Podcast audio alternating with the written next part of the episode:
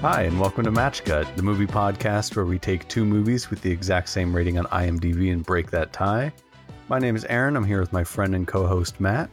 Hello, all. Hi. So, we've had a bit of a break since our last episode. Welcome to season two, everyone. Some time to spend off with family or with movies, so we figured we'd talk a little bit about them. Uh, the movies, not our families. But before we get to that, if you've got a movie that you think we need to check out, or maybe an idea for a future episode, uh, you can reach us at matchcutpod at gmail dot com or on Twitter at matchcut. Uh, so what did you uh, what did you check out in the uh, interim? I mean, obviously watching a whole bunch of terrible movies on like riff tracks and uh, and just Netflix in general, because man, there are some stinkers there. But um. The big ones I've seen, I actually saw Star Wars opening night. Fun. And I think you said you just saw it again recently, right? Yeah, I saw it yesterday with uh, my brother, because um, he hadn't seen it yet. So it was a chance for him to see it. Um, and you uh, you agreed to put it, willingly put another human through that, did you? uh, I don't think it was a bad movie. I'm just being dramatic. I don't. I don't think it's that bad. I don't think it was great either. But it is one of those things, like looking at it, like, you know, there's very few showings of it, you know, comparatively speaking. Like it's only, it's been less than a month or just over a month now. And there's only one or two showings at uh, the movie theaters around here per day. Mm-hmm. Um, it's clearly not making as much money as even the last, Je- uh, the Last Jedi, the previous film was. Yeah. Um, it's had the biggest fall off. And it has been the, the source of multiple review bombs, which is, you know, not the movie's inherently own fault. It's like, anymore, you're making one of these big movies, like, you have to navigate the minefields of the internet and public opinion far before the movie even comes out. Yeah, and really, like, doubly so for Star Wars. Yeah, people think that because they are fans of it, that they have some ownership and... of it and the ability to dictate what the rights holders do with it. Yeah. It's nice when companies are more responsive to the needs of their fans. Like ultimately, like you would hope that they're making a movie for the fans and they're making art that people want to see, as opposed to just maybe like, all right, it's, you know, our time is up. We got to make another Star Wars movie. Here's, Well, I don't yeah. think that was where Disney and Lucas Productions was coming, Lucasfilm was coming from with this. I think, you know, when a lot of the fans are crying that, oh, there's an ugly, fat Asian woman in my Star Wars, get her the fuck out of here. Like, that shouldn't be something to uh, look at and be like, yeah, we should listen to them one hundred percent, but they did, you know. Like, yeah, I mean, I'm not when, when the problems are uh, women in my Star Wars, get them out of here. They should be damsels that are mildly competent and nothing more. Or there shouldn't be people of color in my Star Wars. You know, why is there a black person in center screen? Yeah, I'm not sure that that was most people's objection to. Um, I don't remember. I'm talking, the... I'm talking online. I think. In the online world, where the kind of people that would review bomb and set up bots to do it are definitely that kind of person. Some of them, yeah. I mean, the, the objection that I heard, the more maybe rational objection, was that this character was kind of shoehorned in to like do this weird like captured animal subplot on the Monte Carlo planet that like didn't mean anything to the story. Because I also think that Star Wars well, does have... You're, hold up. You're isolating it to just one character. I'm talking about throughout the Star Wars, this, the sequel trilogy, people have been decrying every single choice in the main cast. People have said, oh, uh, derisively that, you know, Daisy Ridley as, you know, Rey, she's just a Mary Sue and doesn't have any character. How is that any different than Luke Skywalker? Mm-hmm. Is it because you can't project yourself into Luke Skywalker? And... the problem is there are legitimate criticisms of The Last Jedi. However, people put so much vitriol, so much bigotry, so much sexism into a lot of it, especially online, that that's what the feedback Disney is getting. Mm-hmm. And that's what they're seeing is, you know, because the the the most marginal uh, and most extreme voices are often the loudest, and the internet gives them a the largest megaphones, that those are what you're hearing. And so you get a lot of dumb, ignorant takes on Star Wars that don't have valuable criticism of, like, what was the, the purpose of, like, what you were saying before I, I, I did rudely interrupt you, that, you know, the whole Canto Bight storyline, like, what is the point of that? Mm-hmm. I think if you were to look at it in comparison to the original trilogy, Canto Bight serves a similar space in the story as Cloud City. However, it doesn't become as pertinent to the story as Cloud City does. Yeah, and I mean, as far as those, like, you know, the people who will blindly say, like, you know, I don't want minorities in my Star Wars, like, those aren't people to be listened to in any circumstance. I think there there was some, like you said, some legitimate criticism about, you know, characters in the movie who happened to be portrayed by minority actors. Yeah. And, you know, it's, I, I went into the movie very much just like, I intentionally spoiled myself ahead of time because I figured I wasn't going to see it. And then I ended up going with a friend of mine. Um, and, you know, I, I went in with low expectations and wasn't disappointed. Like, I, I enjoyed my time with Star Wars. Yeah, I still enjoyed it watching it a second time. Um, some problems that I had actually remedied themselves in terms of, when I first saw it, the pacing felt really rushed, especially in the beginning. It mm-hmm. didn't feel like it was letting itself breathe enough. Um, so there were there were those issues had actually remedied in the second watch. Um, I think the biggest criticism that I can say for the sequel trilogy, and it is the same criticism, but from a different point of view that I can level at the prequel trilogy, is I have no interest in watching them again, really. Yeah. It's not like with the original trilogy where I'd be happy to put those on if I owned them, mm-hmm. or if they were on T V, I'd be like, oh, that's a movie I want to watch. Yeah. But um, with these, it'd be like, oh, I guess nothing is else on. I'll watch The Force Awakens again. And right. I think The Force Awakens probably holds up the strongest of all three. Um, you know, there's other things we could talk about, you know, go into and just make an entire podcast on the, the yeah, handling of... We could. This. we could. uh, spoiler, we're actually switching the... Uh, and we're just going to talk about Star Wars for another two hours. Yeah, forget these driving movies. We got, we got nerd stuff to discuss. Speaking of driving, I think uh, I had seen Ford versus. Ferrari since the last podcast. Yeah, I I can't remember if we. Well, we didn't we didn't mention it. Yeah, so. I I tried to put something I think at the end of a podcast, but I can't remember if we lost that or it actually went out. But yeah, so I, I really enjoyed Ford versus. Ferrari is as a uh, as a historical movie and as a biopic and as just an enjoyable movie. Did you end up seeing it? Yeah, I ended up seeing it with my uh, my mom and my stepdad. Uh, I think every, everyone there enjoyed it. I, you know, I thought it was fun. Um, it's a little Oscar baity, I think. Like, I think there were more. Well, it, in- it is nominated for Best Picture, so I guess it won. I guess it it, it, it, yeah. it won in the sense that it accomplished that goal. And if you know, if that's what got the movie made, and you know, brought some of pe- people's attention to American. Uh, racing history, like, hey, great.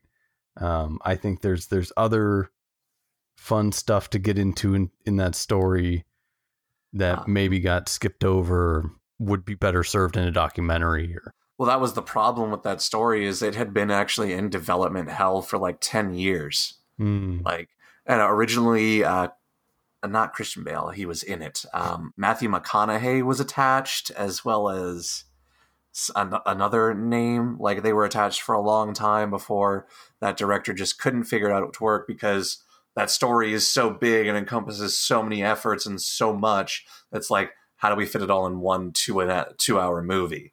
Right.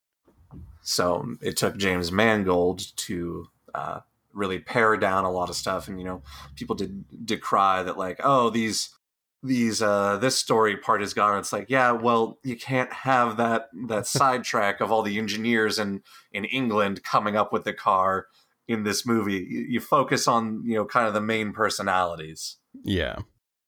Um, let's see some other ones. I saw Uncut Gems over the break. And you and you feel it was robbed. I am shocked that it didn't get an Oscar nomination. Like, well, well, when did it get? Uh, when did it get released? Uh, f- you know, for two or more weeks would probably. I could imagine that it was one of those things that it might not have been released before the cutoff for Oscar consideration. I don't remember exactly, but I saw an article about Adam Sandler who had ex- like expected it to get an Oscar nomination. Or had had threatened that if it doesn't, he's going to just make the shittiest movie ever as revenge. But I guess uh, I I think it was, yeah, it was eligible for an Oscar, but ended up not getting nominated. This Esquire article also points out that Us, Hustlers, Knives Out, Midsommar, Booksmart, Waves, like also didn't get yeah. nominated. So.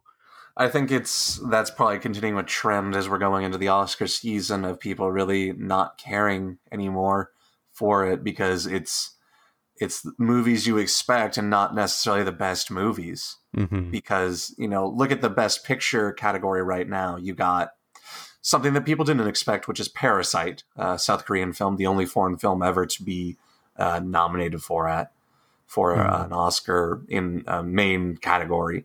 Uh, specifically Best Picture. But then you have Ford versus. Ferrari, Once Upon a Time in Hollywood, nineteen seventeen. Uh, um, what else? I have them up. Uh, The Irishman, Jojo Rabbit, Joker, Little Women, Marriage Story um, rounds out the rest of them. So it's it like Os- or, uh, Uncut Gems isn't even like a Netflix thing because obviously like two Netflix movies are up there. Yeah, as so. well. Which there's, you know, then the controversy with a lot of, you know, story directors saying, having really stupid, dumb takes on them. Yeah. I'm Steven Spielberg, who's always put technology in my own movies and, you know, has decried when they get shafted. But the second a new media comes up and is trying to usurp it, I try to, you know, put my foot down and say they shouldn't be considered. To which my friend, Martin Scorsese, says, screw you, I'm going to make a three hour movie on Netflix. Yeah. Um, I think we both watched that video, uh, talk, um, the V F X artist react talking a little bit about the tech that went into The Irishman. That was mm-hmm. like, I hadn't looked at any of that, that stuff going in, so I didn't even know, but like, it's pretty incredible. Yeah. It, it is really interesting though, that Scorsese was very much, um, also shout out to Quarter Crew and Quarter Digital for doing that series. Um, yeah. I'll link it in the uh, description. Um, that he is, you know, old school. But he understands that, you know, technology and time changes and marches on. And he wanted to tell this story, but it's like, you know, I got actors who are too old to, you know, play these convincingly with just, you know, hair and makeup. Mm-hmm. Uh, but I'm not going to do full mocap bodysuits with, you know, dots for tracking on their faces. So we're going right. to have, you know, three cameras, two I R cameras so that we can just, you know, pro- project it that way. And yeah. just, you know, make blends with machine learning and and deep fakes. It's very cool. But uh, before we get too far from Uncut Gems, really intense, really fantastic. Um, I won't give away the ending, but like it is, it is the most I've ever cared about a basketball game in my life. um, and, you know, for that not to it does like it doesn't even necessarily have to be like Best Picture, but like Adam Sandler, at least for like actor in a leading role, like anything, it deserves something. Yeah, I think that, you know, you look you look at what you just listed off for the Best Picture category. Mm-hmm. It's so bloated anymore, and all those films are so vastly different. I really think there should be Best Drama Motion Picture, best, you know, there should be more Best Motion Pictures, maybe two or three more. Yeah. Especially because they break out stuff like documentary feature, documentary short subject, or like, you know, animated film. Like, you know, maybe... with, with so many films being put out now and the quality of films overall being greater than they have been ever in the past, it is hard to say definitively one film is better than the other. Yeah. you know, like that is the best film. And then you get into stuff like, you know, the nineties with the Weinstein campaigning and all that, and how that changed the landscape of how you, you know, petition for your film to be a best picture. Like, it's just so old and set in its ways that it doesn't reflect what what is, you know, best, what they want to put forward as, you know, this is what we should make more of. Mm-hmm. Yeah. And it's like, and that's something that, that you and I talk about, you know, in, in researching movies for this podcast, because like, if we were to take, you know, just two movies that shared the same rating, like, for example, Ford versus Ferrari shares the same rating as Monty Python and the Holy Grail. you know. Entirely different films. They're both yeah. good. What is better than that? They're entirely different genres. That's why, you know, in, in this podcast, like, early on, the idea was just two films with the same I M D B score. It's like, I don't know, man, like, make them similar enough so that it's like, the, it's apples to apples, not apples to meat pies. Right. And especially in I M D B ratings, like, comedies or horror movies tend to get um, like overrated or underrated yeah. in, in comparison to other movies.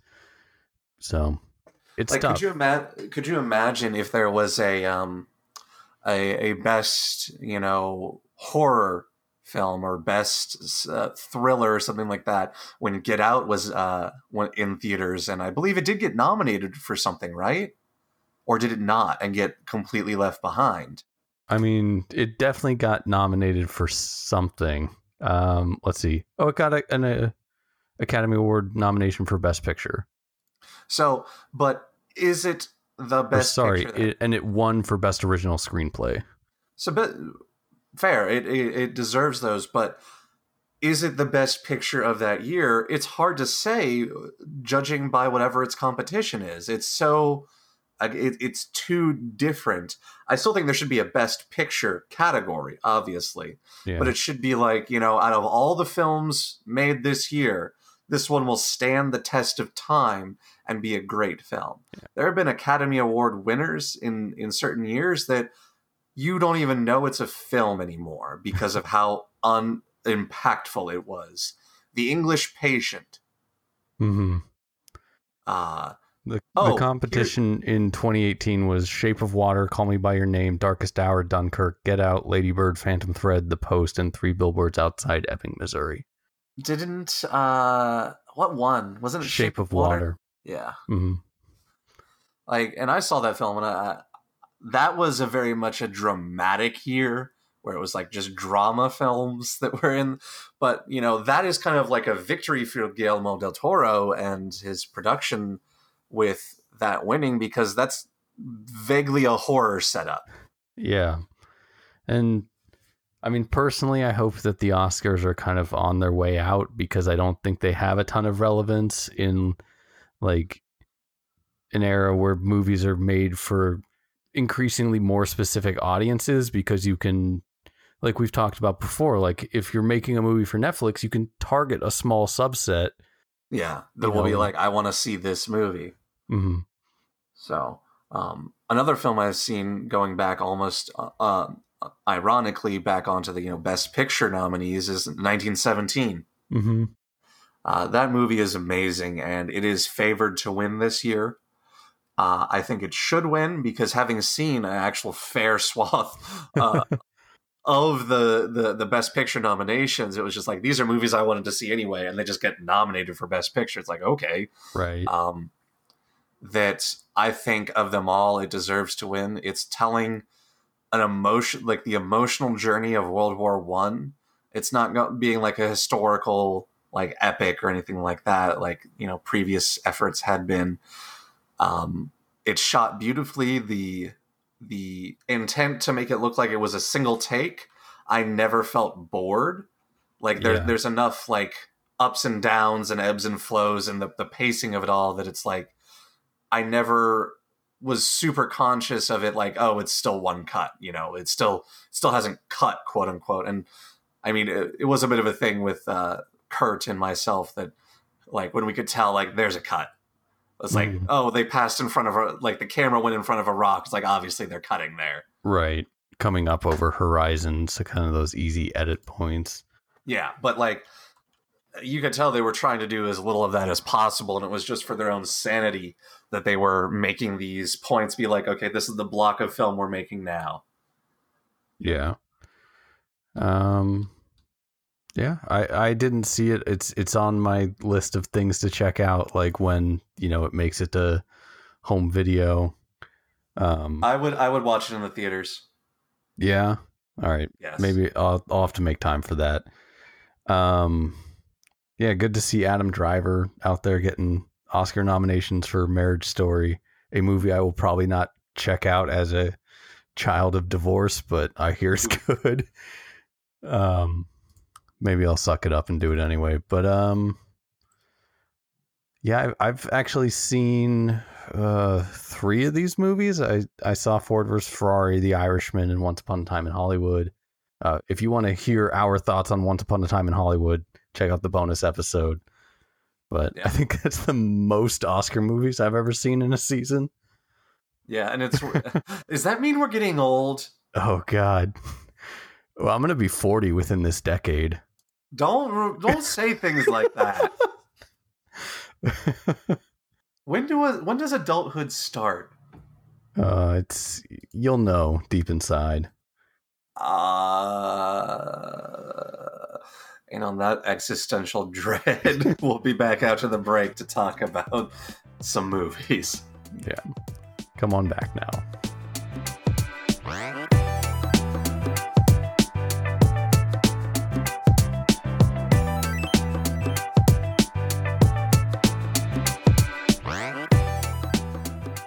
Welcome back. Uh, this episode's three-way matchup is about young upstarts breaking into the racing scene, upsetting the status quo, and learning a few hard lessons along the way. So sit down, buckle up, and just downshift if you need a little extra speed.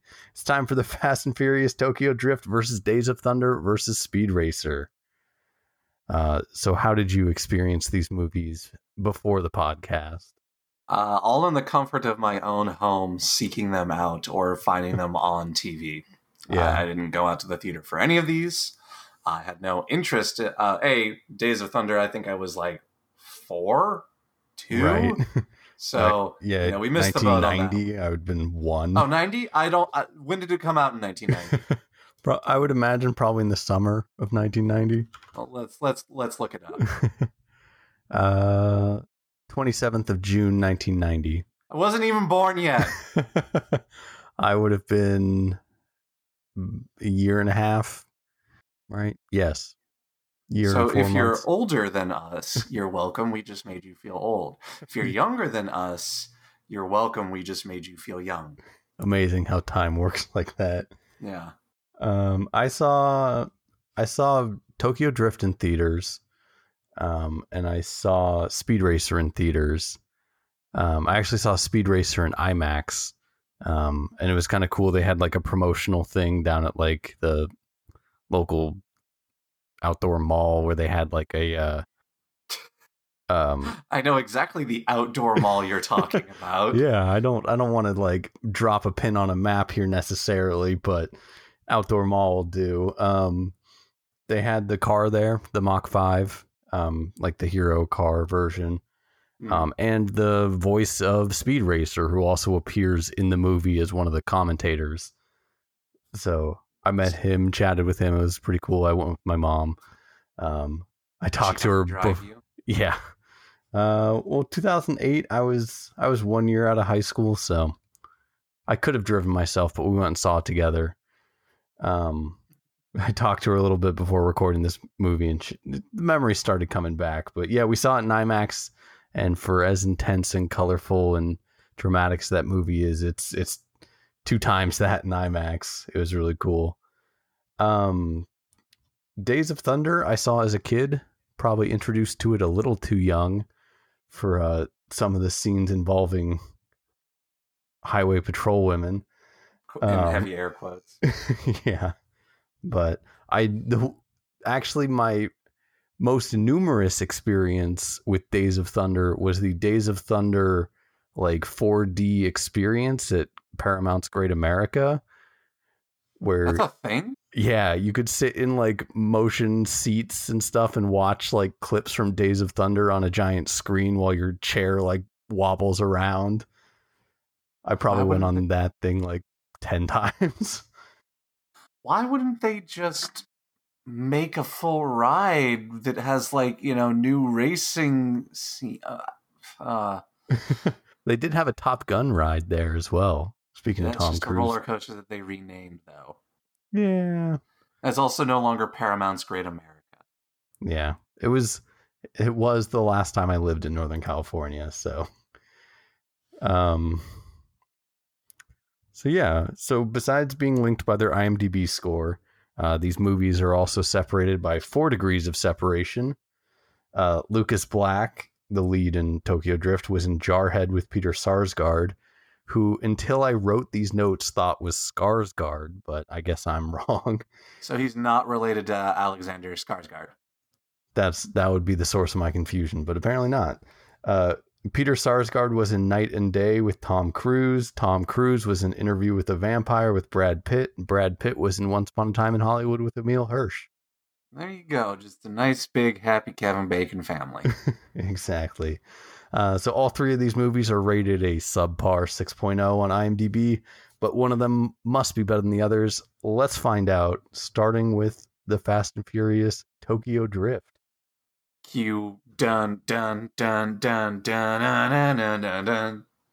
I wonder if you know. Anyway. Uh, Fast and Furious Tokyo Drift is a two thousand six movie written by Chris Morgan and directed by Justin Lin, starring Lucas Black, Shad Bow Wow Moss, Natalie Kelly, and Brian T. Writer Chris Morgan is best known for writing this Fast and Furious movie and all the ones that came after, save for the ninth one. But before this, he had only written Cellular. Um, director Justin Lin is best known for this Fast and Furious movie, as well as the three Fast and Furious movies after this, the upcoming Fast and Furious nine, and is rumored to direct the Fast and Furious ten. Um, outside of the Fast and Furious universe, he did Star Trek Beyond, a smattering of various T V show episodes, and one failed YouTube channel. Which oh, is... so that channel failed. Y- yes. It, oh, okay. it never it never lived up to the hype of So It Begins, Banana Apocalypse, their channel trailer.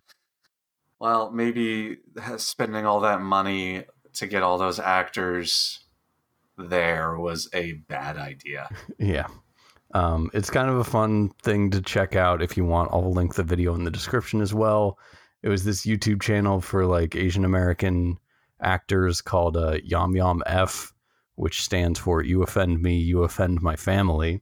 That tracks. Yeah. Back in the world of Tokyo Drift, uh, Sean Boswell is a high school student obsessed with cars and racing when he causes untold amounts of property damage during a street race against the football captain. Local law enforcement has run out of patience. However, he's given one last out, moved to Japan with his father. Sean is told to stay away from cars and racing, so he immediately finds the local car racing scene. But the new scene ain't like the scene back home, and Sean stumbles his way on the wrong side of the Yakuza. Now Sean must solve his problems the only way he knows how, cars and racing. You know, it's never worked out for him before, but maybe this time it will. There's a big theme in all three of these movies where it's like, racing is what I know, and racing is how I'm going to change the world. Or at least their world. Right. In two of the cases. Yeah. So Tokyo Drift, I maybe mm, I'll say second best Fast and Furious movie after Fast Five. Yeah, uh, I'm gonna go with that. Uh, for the longest time, a lot of people hated it because it didn't have Dom, and you know, except for one scene, it didn't have Brian mm-hmm. and all that. But like, honestly, the movie has something to say. It's got like a theme. It's like it's about being an outsider and making your own family. Which yeah. is what they turn the theme of Fast and Furious into. Yeah, it's a theme that works really well. Is you know, family, whether the one you're born into or the one you make around you, like that's what's important.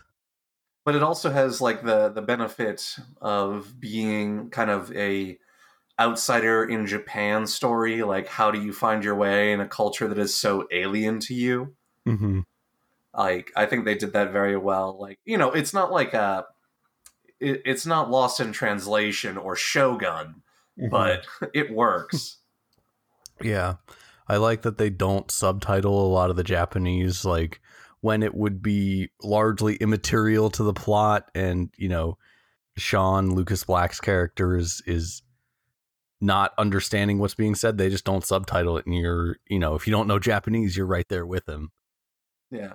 I think Sean is like one of the only ones that doesn't fit all that well as Lucas Black as an actor. Like, he is got that, that nine oh two one oh, like, I'm older playing a younger guy. Yeah. I mean, it's not the most egregious one because, like, I could buy him as, like, you know, maybe he got held back a year because of all his moving. Yeah. The whole the whole time I'm just thinking of that, that quote from uh, twenty-one Jump Street. You got the muscle definition of a thirty-five-year-old. That's the one. Yeah. It's it, the only time it really bothered me was, like, trying to determine, like, how old Han and um, D K are in relation to these people. Yeah, like, because Han is constantly making remarks like, oh, you know, st- stop going for the high school kids and mm-hmm. all that. And, like, but then D K grew up with Neela.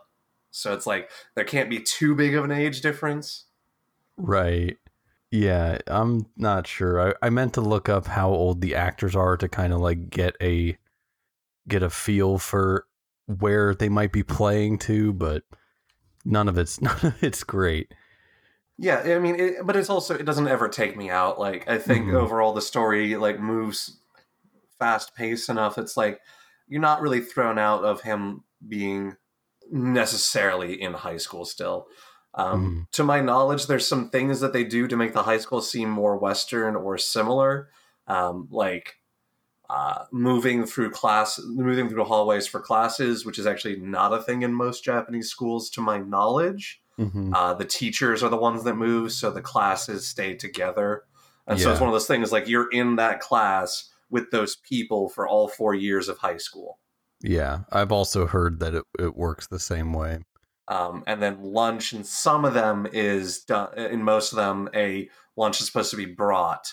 And if it's not, there's a lunch cart that comes from room, goes to room to room. Yeah.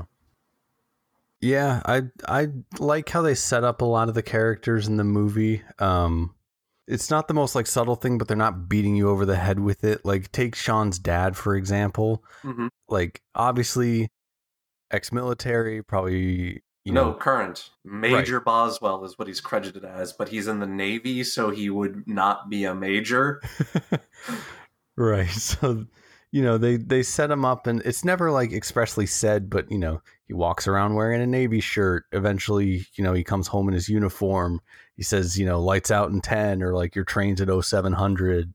Mm-hmm. You know, so it's kind of, it's kind of nice, like, character building. It's like, clearly, you know, him and, uh, you know, Major Boswell and Missus Boswell uh, didn't stay together, maybe because he had just gotten out of basic and got her pregnant. And so, you know, it's like, well, uh, the, the military, and, like, he was moving around all the all a lot. And she yeah. didn't like that.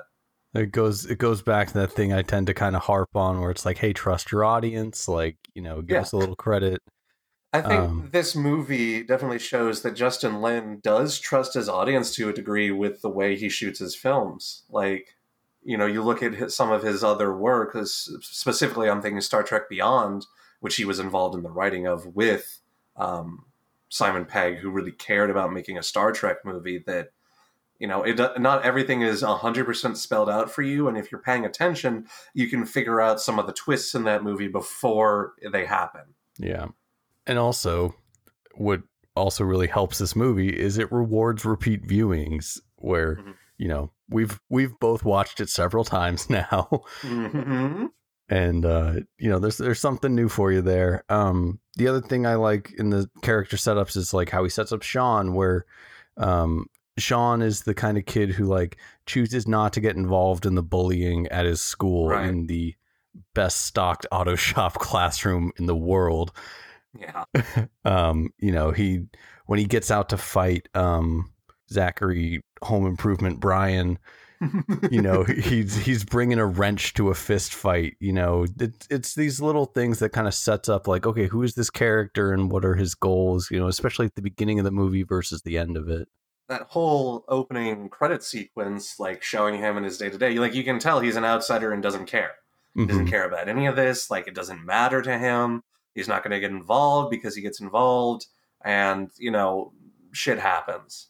Yeah. Um, And the way they show that he's changed and grown is when he's in Japan, he's been there for enough time that, oh, one of the other friend group that he's been hanging out with goes to him to help solve a problem when uh, Twinkie is in trouble. Yeah. And he does. And it's like, well, I stuck my neck out and this is the thanks I get. Right. Um. Yeah. So a lot of a lot of show don't tell stuff. Um, I think the the one question I always have, like, coming out of this movie is uh, specifically related to Han. Um, you know, he talks about, like, you know, why why do you race? Like, you know, it's why'd you give me the car? I need to know who I can trust. Something, something, something, and then uh, it's basically I need to know the character of a man, right? And a car is a cheap. You know, a cheap thing in comparative to know, like, the quality of someone's character. Yeah. Like, I I, I think most people really like Sung Kang as Han. Um, mm-hmm. That's why he kept coming back, despite the fact that his character's supposed to be dead. Right. And creates the convoluted timeline of the, the Fast and the Furious films somewhat. Right. Uh, he better come back in Fast nine. And they better be stealing, like, the Hubble telescope this time or something. Right, because that's they've stopped like a nuclear apocalypse. That like is, that is where these movies ended up going, but this one's very grounded, which is nice. It is probably the most grounded. You know, the first one is it's just uh, Point Break with cars, mm-hmm. and so it's it's that's going. Um, it doesn't hold up. It's it's kind of kitschy. Like, I would say of all of these, all of the Fast and the Furious films, uh, that. That Tokyo Drift, you can watch in isolation, and it's a decent film. Yeah. Um. So yeah, my my one question with Han, going back to that real quick, is is Sean kind of asks him, like, oh, you know, why do you race, or like, why do you drift?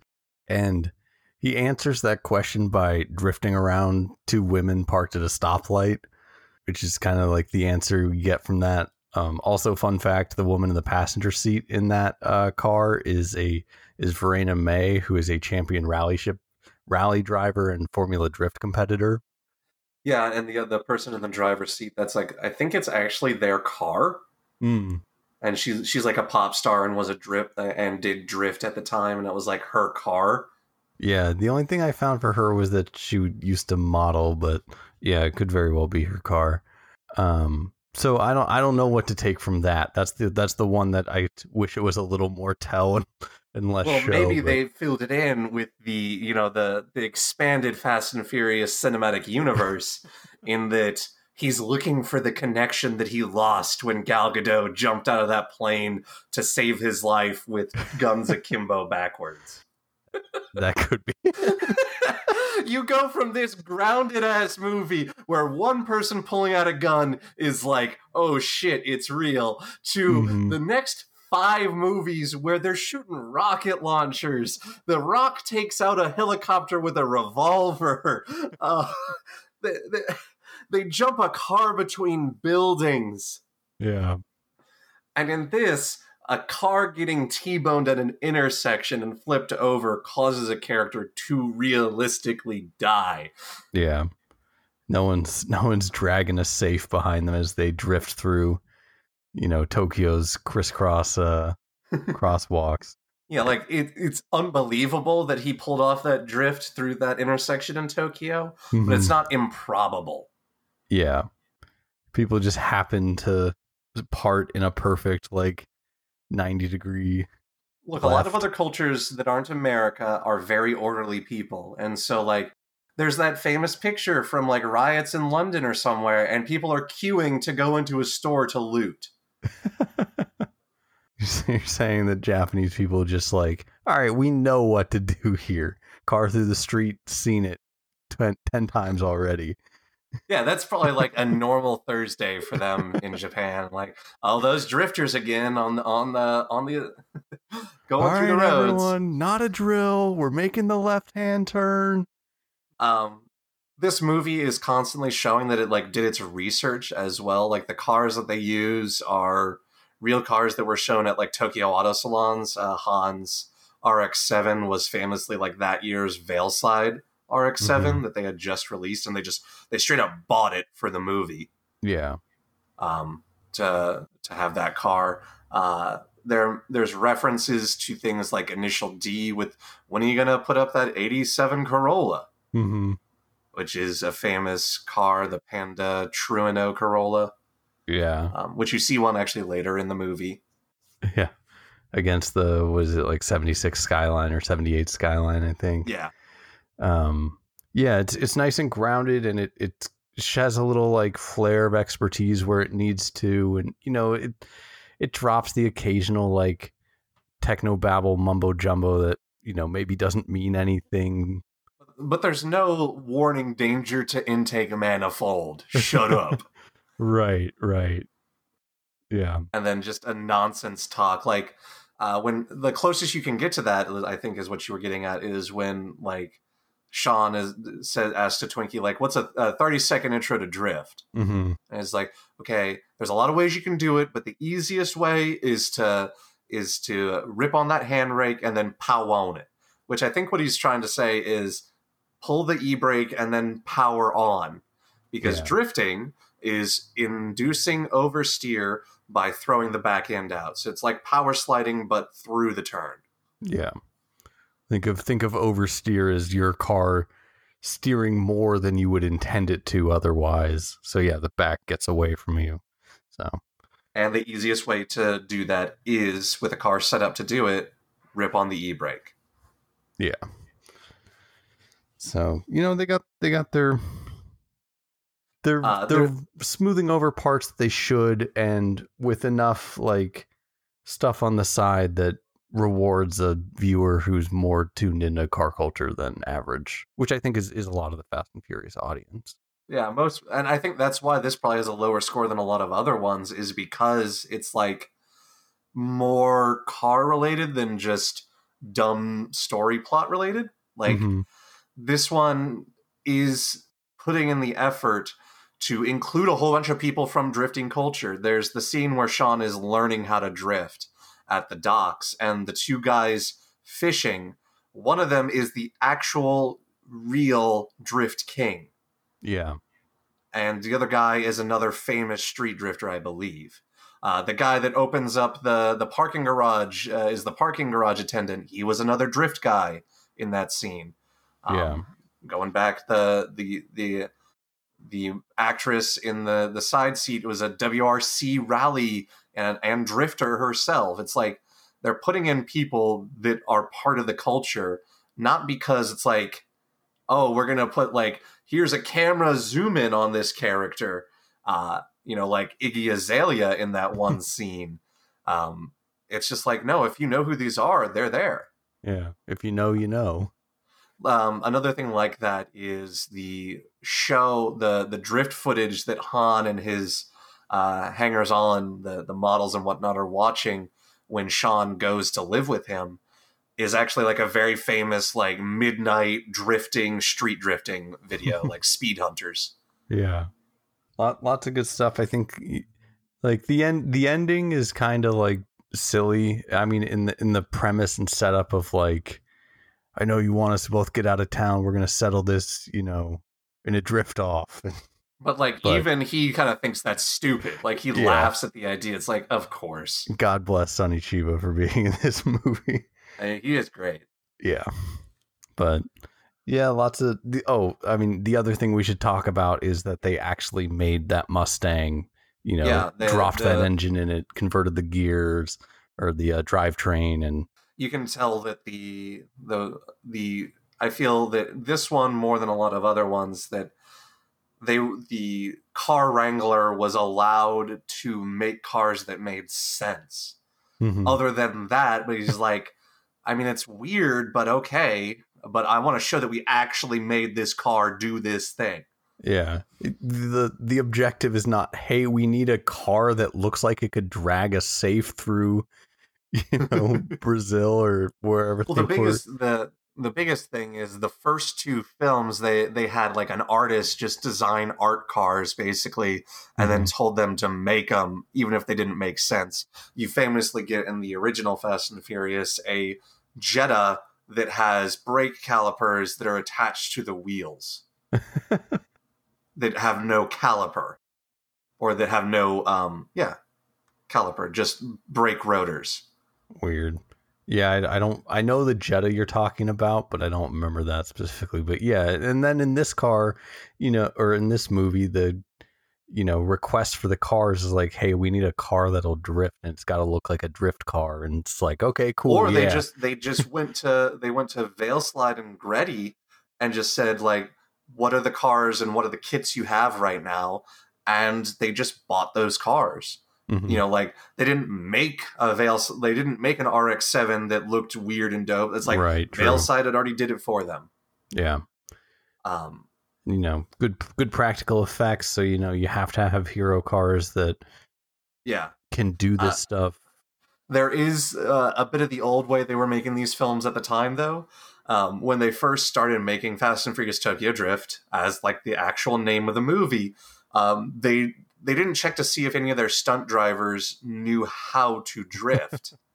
yeah. And so like they go, they get to like principal photography and they're doing like, you know, car shots and like the drivers can't drift.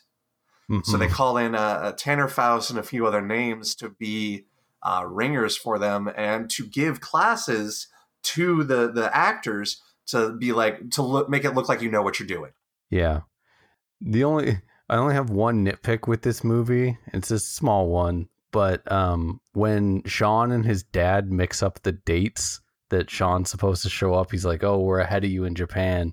Like Sean was supposed to come on the seventh or whatever it was, and like if If they're a day ahead, then Sean's dad would have already gone to the train station of the airport, realized that Sean never showed up. And so his plan is to like go back home and hire a sex worker. Like, uh, maybe it's a date. Uh, we're, we're being a little harsh for his dad. Sure. His dad's an attractive guy. He kind of got her out of there in a hurry. I get that maybe meeting your kid is not, you know, anyway. Unimportant, but the the timelines just never worked out for me in that uh that scene. So yeah, I think um you know I, I do like the flow of this movie. It flows very progressively. It's it's honestly a, an easy to watch movie because it's like it never spends one time doing one thing too much. Everything is in good moderation, you know. Uh, it does a decent amount of sense of time progressing. Like, well, he goes, you know, first day at school, like he, he Wabaki, okay, uh, wh- mm-hmm. what does that mean? And then when he goes into the Yakuza, you know, hangout, which he should not be going to, um, he speaks a convincing enough Japanese. It's like clearly months have passed. He's He's been hanging out and learning and, you know, living and setting down roots. And so when the time comes and his dad's like, we're getting you out of here, he's like, no, I gotta fix this mess because I don't want to leave here, it, it, which he doesn't say out loud. Yeah, like I like it here actually. It's only we after we've lost everything that we're free to do anything. I think that's the message of this movie. Yeah, Sean has a nice a nice arc, and you know, and more so than and... any of any of the other sorry to interrupt you no worries. Um, more so than any of the other Fast and Furious films, this character has an arc, and it's not like destructive. He's left in a better place objectively than where he starts off. Yeah, he is the Dances with Wolves white drift king, which is entirely possible. Uh, the actual drift king called Von Gittin Junior the American equivalent of himself. Um, anything else uh, with Tokyo Drift? No, I think we've uh, set our piece on this. Oh, one more thing we should not leave out is the fantastic match cut in this movie That is the head, head, head against white wall to head on a pillow in a plane. Mm-hmm. From the yeah, from the police station to the flight. Fantastic. Yeah, this movie has wow. like effective effective use of montage as well. Mm-hmm. Like it doesn't feel like maybe other uses of montage. Well, we'll have plenty of time to get to those. Um, those are our thoughts on Tokyo Drift. Come back after this short break, and we will talk about Days of Thunder. See you then.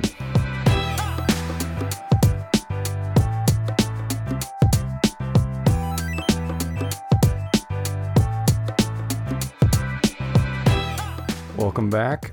Our next movie is Days of Thunder. Days of Thunder is a nineteen ninety movie written in by Robert Towne and Tom Cruise and directed by Tony Scott, starring Tom Cruise, Nicole Kidman, and Robert Duvall. Robert Towne is best known for Chinatown, Tequila Sunrise, Mission Impossible one and two. Tom Cruise has only written this movie as a credit. Director Tony Scott is best known for, of course, Top Gun, Beverly Hills Cop two, True Romance, and a bunch of other movies that IMDb has left out for known for. for Tony Scott. Uh, Cole Trickle is a rookie driver with a knack for speed. He dreams of the Indianapolis five hundred and sees NASCAR as his ticket in. Recruited by Chevy dealership owner Tim De- Dadland and paired with fresh out of retirement Harry Hogue, he's got the car and the team he needs to compete. Cole has a rocky start, but is soon rock- locked in a rivalry with champion driver Rowdy Burns. So you were asking in the intermission um, why this movie, like what what is the point of this movie? So right. after Tom Cruise did The Color of Money with, um, I just forgot the guy's name, uh, Newman, uh, of Newman's Own Dressing. Uh, Paul Newman. Paul Newman. Thank you. God, that is terrible that I forgot that. Paul no Newman. Way. Uh, by some accounts, was more race car driver that moonlighted as a movie actor because mm. he was famous in Can-Am. And after um, uh, Color of Money, Tom Cruise was convinced by Paul Newman to race in Can-Am for part of the season. In that first season of racing, Tom Cruise actually podiumed and won one or two races. Hmm. But he got out of Can-Am at the insistence of his, at the time, girlfriend for because it was too dangerous in her eyes. And right. Newman did acknowledge that he had some faults as a driver. Tom Cruise would not um, know when he had overcooked a turn, and he would always try to c- recover and correct it rather than spin out and try to regain the places after the fact. Mm-hmm. So there was some mild danger with him in that. Not like a danger danger that's just, that's a fault of a race car driver going forward that should be corrected. Yeah. So um, it was for, from his actual love of real life motorsport and actual participation in it that he went to Robert Towne and he basically put this movie together. Tom Cruise or Paul Newman? Tom Cruise. Paul Newman's not okay, involved yeah. in all other than introducing Tom Cruise into the love of speed. Gotcha. Not the drug, the actual like physical right. sensation of it. Yeah. Not that there weren't drugs on set, but we'll get to that. Wait, what? Um, I can't remember the producers. It's Bruckheimer and oh, what's his nuts? Don Simpson. Don Simpson, bit of a casual drug user. Oh. And so I guess like this this was obviously Tom Cruise like hot off of Top Gun. Right. And, and so there was like a bit of that as well going into it. Just like, let's make Top Gun, but like but then Tom Cruise is like, but with cars. Yeah. I I just checked out Roger Ebert's review of this movie just on a whim to see what some other critics had said. And uh-huh. uh, he kind of points out that it has this like formula that was shared with, um, is it Cocktail, Color of Money, um, Top Gun, where you kind of have these same archetypes coming in and out of this main character's life. Um, huh. Older, older, more experienced women, rival who becomes a friend, like so-and-so. Huh, that's true. So, um, I forget where I was going with that point. Casual drug use, Don Simpson. Don Simpson, bit of a bit of a casual drug user, and this movie, I guess, like almost ended him and Jerry Bruckheimer's relationship. Um, well, that ends later anyway. It does. Um, so this movie, I mean, not to bury the lead, is is not fantastic. You know, it's it's not a great movie. I don't think so. And so if if you start looking at why, like, Paramount blames um, Simpson and Bruckheimer for overspending and partying out in Daytona, hmm. and Simpson and Bruckheimer kind of blame Paramount for rushing the script and rushing the production. I mean, yeah, you have Robert, you know, Towne, guy literally known for one of the best, at least, screenplays of all time, Chinatown. Like, that's mm-hmm. one of the things in a lot of, like, film classes, like, Chinatown has an amazing screenplay. Um, and it, he produces this movie? Yeah. I, I, I think... Tr- I tried to look at, like, maybe how much is Tom Cruise writing, how much is... Um, well, I, I wonder Robert if, Towne writing. I mean, you got you definitely have, because it's not like ideas from Tom Cruise or story idea by Tom Cruise, but maybe that didn't mm-hmm. exist at the time. It's written by both of them.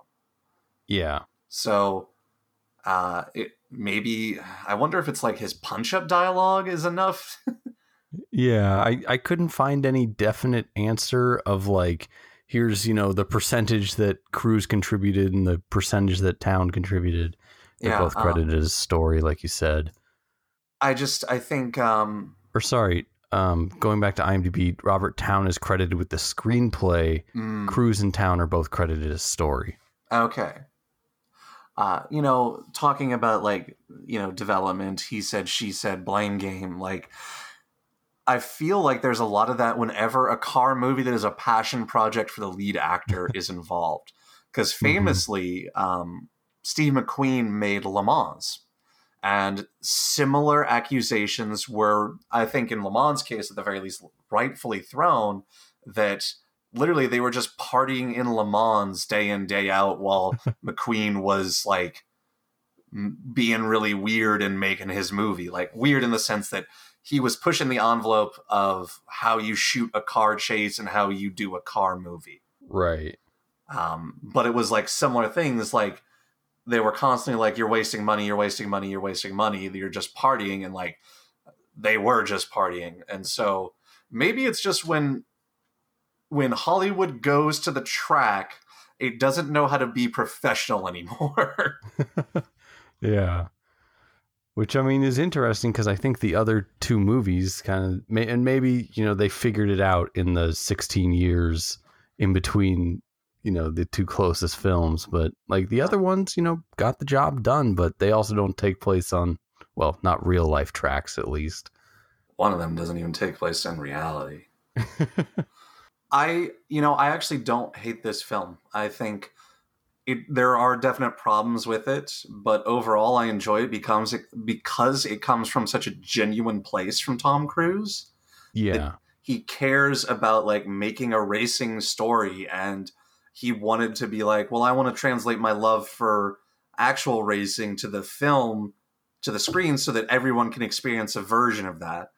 And I feel bad for him that, you know, clearly there's issues with it. And then there's just stuff that hasn't aged well, like that, you know, nice open day at NASCAR shot, and it's like the infield, and it's a whole bunch of Confederate flags. Oh, super, super Top Gun vibes from the intro of this movie. Yeah. Like that, the Hans Zimmer score mm-hmm. over like slow shots and like the golden hour sunset. Like, yeah. Mm, I, I'm curious, was the editor the same on both Top Gun and this? I mean, it honestly wouldn't surprise me. They have very similar feel, and uh, obviously, like we talked about, very similar, uh, you know, storylines story and story beats. Yeah, um, you know, other things that haven't aged well are, you know, oh, a, a female cop is clearly a uh, a stripper or slash hooker. Like, it's yeah. implied that she slept with him, and then.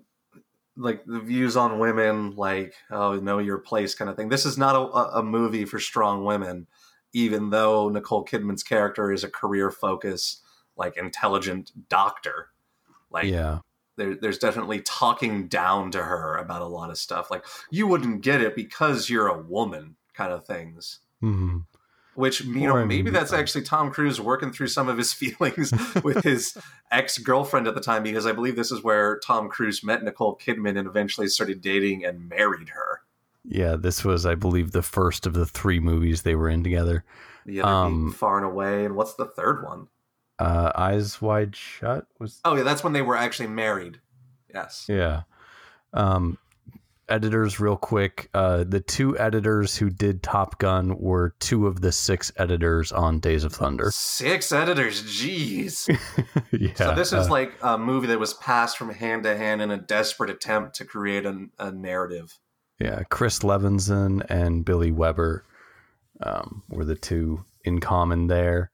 Like, I definitely think that there's probably a version that Tom Cruise and Robert Towne uh, worked on of the script that was more like, you know, how racing is like a family business. Like, you have the character played by John C. Reilly, who's, you know, on this team, and he doesn't really get any mention aside from one scene where it's like, oh yeah, his dad was the one that died.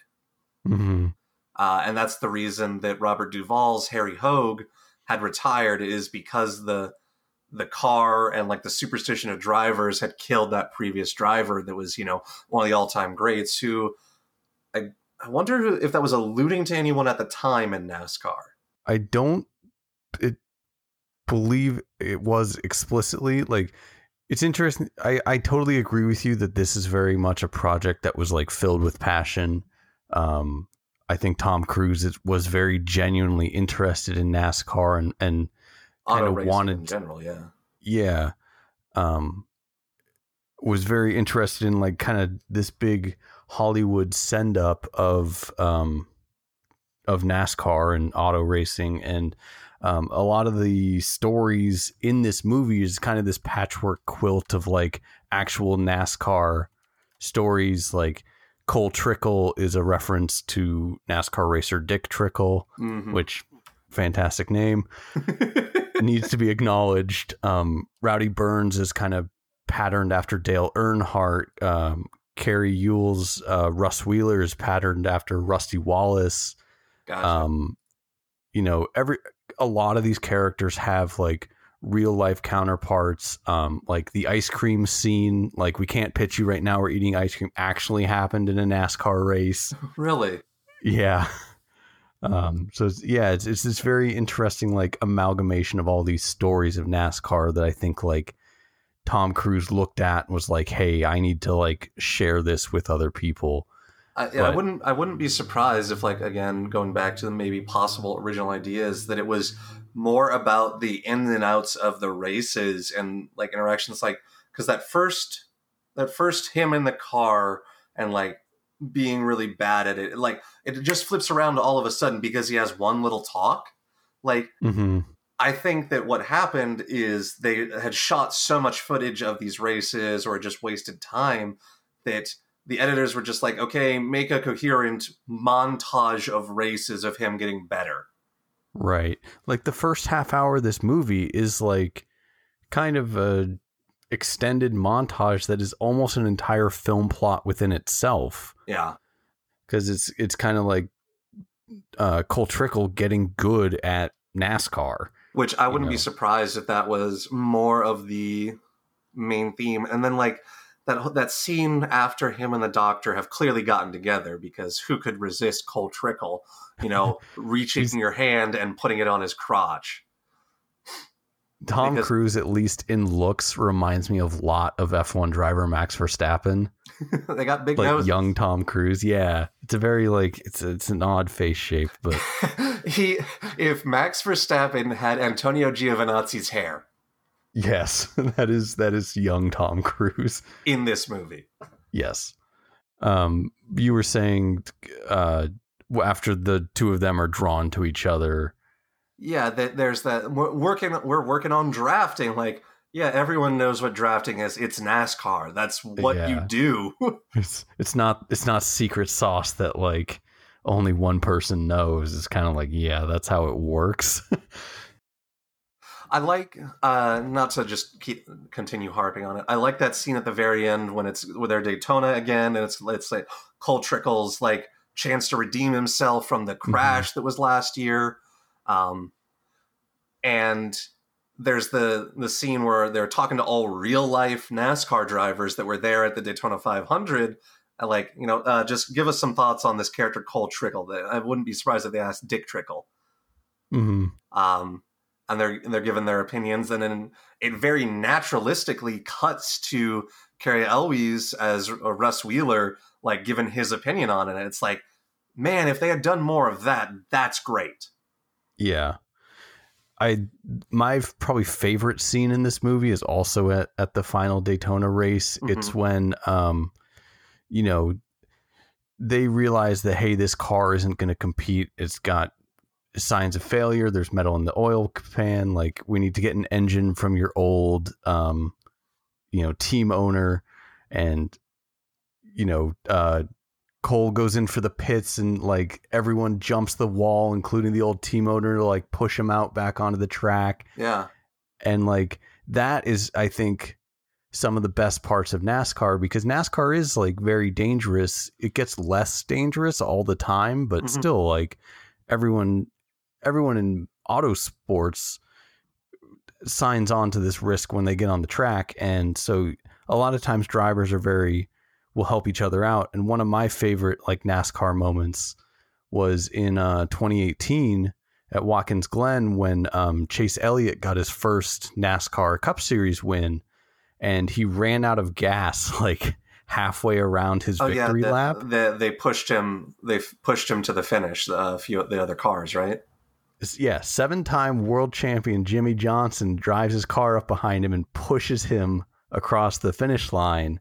And like the crowd's going nuts, and it was super cool to, you know, have this like kind of elder statesman of NASCAR. Not that Jimmy Johnson's super old, but whatever, you know. To have the one of the most experienced drivers in the entire field like push this this new guy getting his first win like across the line, very much like, you know, the Cars movie or something. Where yeah, I like, mean, there, there's a lot of that going on that happens in motorsport. It happens more often than it doesn't. You know, the media and movies like this try to portray it like, oh, racers hate each other. Like mm-hmm. even racers that have a very strong rivalry on the track, At the at the very most, probably just don't think about their rival off the track if they do not like them. They don't interact with each other. It's not like this that Russ Wheeler, Cole Trickle thing where this guy is like actively sandbagging him and hates him. Yeah. Yeah. I mean, there's, you know, there has to be a lot of respect out there. Like you don't you don't kind of make it, I, I feel at least, you don't make it in motorsport without like accepting that everyone's putting their life on the line. You just don't, there's some yeah. things you don't do to other people on track. Like the fact, like, and I think that's what they're trying to do is like the, the Russ Wheeler character is very much uh, like, this is not what the, the future should be of NASCAR just because he's clean cut and looks good. Yeah. You know, like at least Cole Trickle respects the other drivers. Mm-hmm. Yeah. I want you even... to go out there and hit the pace car. Uh, that's that's my favorite my favorite lines from this movie. Yeah, there's there's uh, the I think the the overall problem with this is there's moments of brilliance and moments of true like passion that are stuck in an otherwise like dumb movie. Yeah. So like uh, I, I I do like uh, Cole Trickle and Rowdy Burns becoming friends, and mm-hmm. Rowdy being like, I want you to race my car. You're the only person I want to race my car in that race because I'm mm-hmm. going under the knife. Right. Like I'm, I feel like stuff like that has happened. Yeah. Um, I don't, I don't know enough NASCAR history to say for sure, but I'm, I'm positive something along those lines. And then, happened. You know, like that they're right. I, I like the part, not the rest of the scene, where they're in the hospital and they're being wheeled out together, and they're, they're yeah. they start racing their wheelchairs. Like that, that's amusing, and I, I could I could probably see two drivers doing that, right? But then getting into the rental cars and having like a demolition derby race against each other, that was just dumb. I hang on. Are, are you thinking that actually happened? Rental car racing? I I think it did. You know, it wouldn't I'm surprise just... me, but like. Okay, so it looks like that rivalry and some of the exchanges made in the meeting itself were based on that rivalry, but the rental car destruction derby maybe didn't happen. Yeah. So you're you're spot on to believe it's maybe on the edge of reality. Most drivers of race cars, like even in Formula One, they actually don't drive like crazy, ridiculous cars in real life. They they drive a lot of practical cars. Like Sebastian Vettel drives a van. Yeah, because he's got a family. he's he is a dad to the core. At, um, uh... But like most, a lot of them end up not driving because yes, I'm a good driver. Other people are terrible. Right. Yeah. I mean, like old NASCAR, similar to like old F one, was really like a boys club, and you had these like big personalities because you had to get like some people who were re- willing to risk it all like every weekend yeah. for entertainment. Especially, you know, the nineties is the last of that, I feel. I mean, because, you know, ninety-four and with Ayrton Senna, and then not that long after Dale Earnhardt yeah. or excuse me, uh, Petty. Mm-hmm. Is that the, the one I'm thinking of? Winningest. Petty, Petty uh, appeared in this movie. He's he. I think his career was a little older though. No, I'm pretty sure Richard Petty died in a car accident in the nineties. Uh, he's still alive. Then who am I thinking? Is it Dale Earnhardt Senior? He died in two thousand two, I believe. What race? At the Daytona I... five hundred. Okay, so it is Dale Earnhardt. Like. Ayrton Senna in ninety-four really changes Formula One and some lesser uh, lesser sports, but like Dale Earnhardt dying, it like solidifies like it, we're not going to have it happen really again for the most part. But you know, yeah. other, other deaths have occurred. Obviously, it's just so much rarer.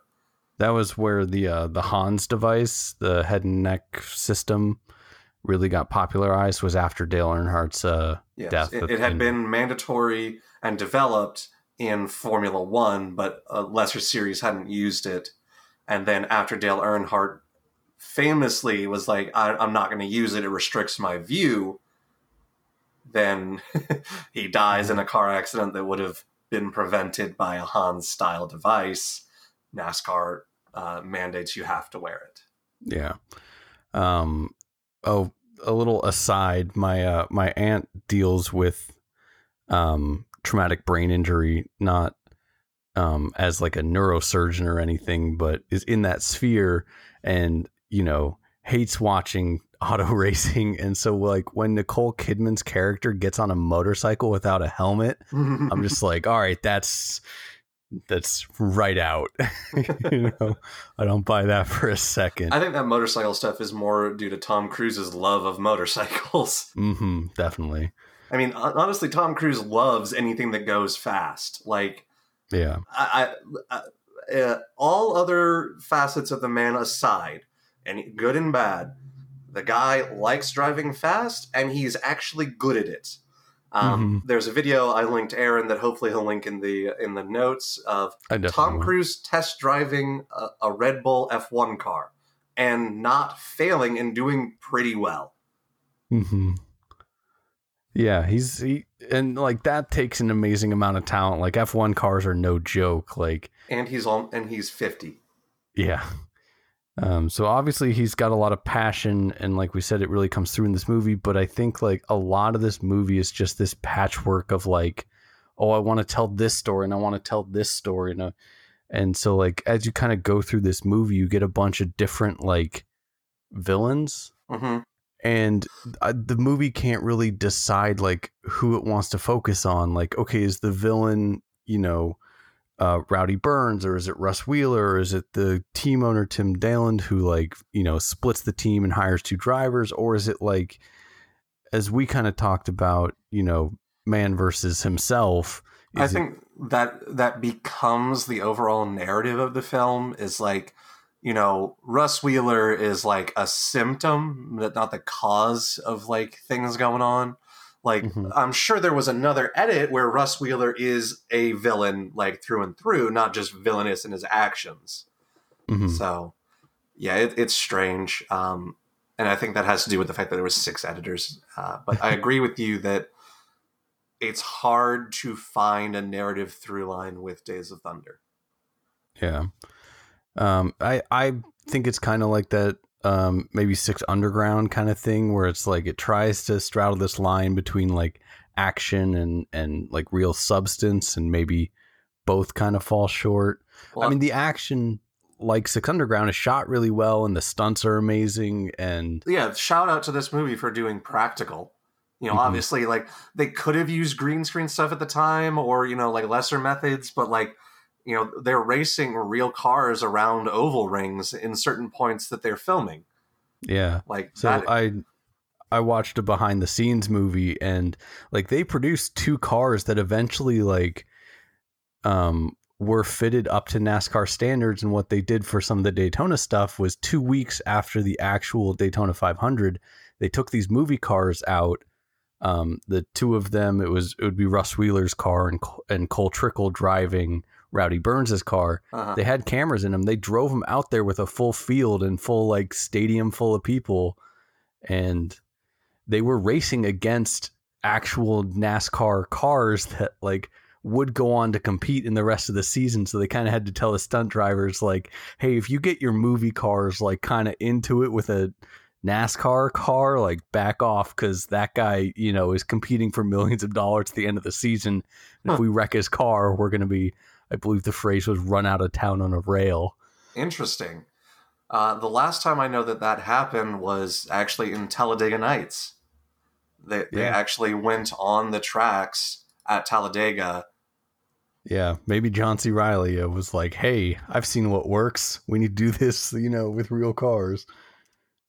Um, I do like that they showed a lot of the tracks. Like, I like seeing, um, oh, what's the short track? Uh, Dover. Uh-huh. Uh, you know, Arizona. You would know the tracks more than me. Yeah. So like they, they went to a bunch of different tracks and shot at least, you know, some shots there, and you can tell. I mean, I mean, Day- Daytona is really spectacular. It's an awesome race course. I've I... actually been by Daytona in Daytona, Florida. So yeah, the, the high bank there, man, is, is something to be seen. Yeah. Um, if you're unfamiliar with it, the the banks at Daytona are like three stories tall. Like, it is a gigantic uh, racetrack, and that's how, you know, NASCAR cars can maintain, you know, two hundred plus miles an hour. Yeah. My, my dad actually saw uh, Daytona back in the day, the Daytona five hundred with uh, Cale Yarborough racing that year, who won that season. I think that's seventy-one, awesome. seventy-two. Yeah. Which, you know, I, I, I say, yeah, I don't know, but I'll take your word for it. Uh, correct us if uh, we're wrong at Match Cut on Twitter. Yeah.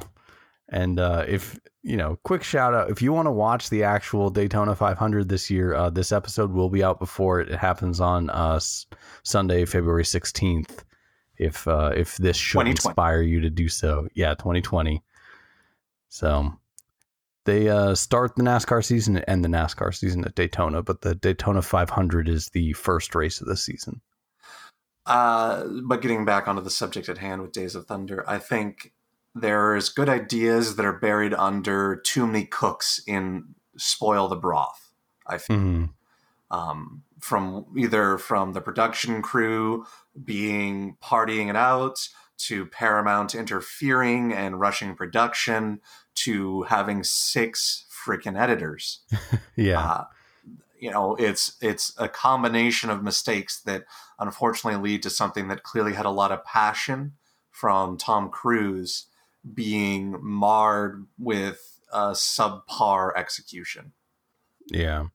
And like I said, the stated goal of this movie was kind of to, you know, to be a send up to NASCAR, to like, you know, bring it out of this like uh, conception or misconception that, you know, NASCAR is just a bunch of hick rednecks out in the deep South. Like, and it still is fighting that perception as well, yeah. which is a, I mean, uh, it's part of a problem of the kind of the drivers that end up in NASCAR, and it still has a representation issue in terms of, you know, I think there's maybe been one or two black drivers.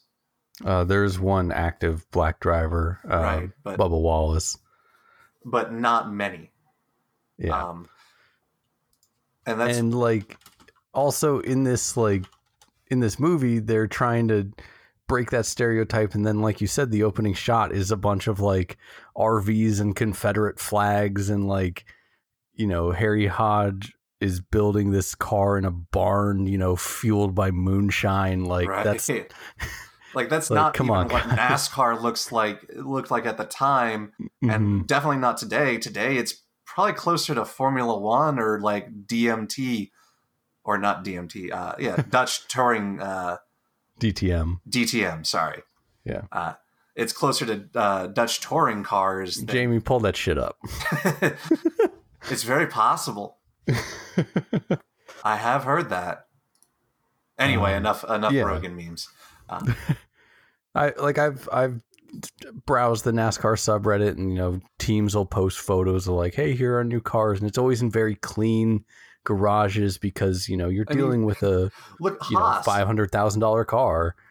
Haas Racing and Motorsport with Gene Haas, who's in Formula One. He has the largest wind tunnel in the in the for automotive. They can do one to one that he's actually not allowed to use for Formula One because they only allow sixty percent mock-ups. Yeah.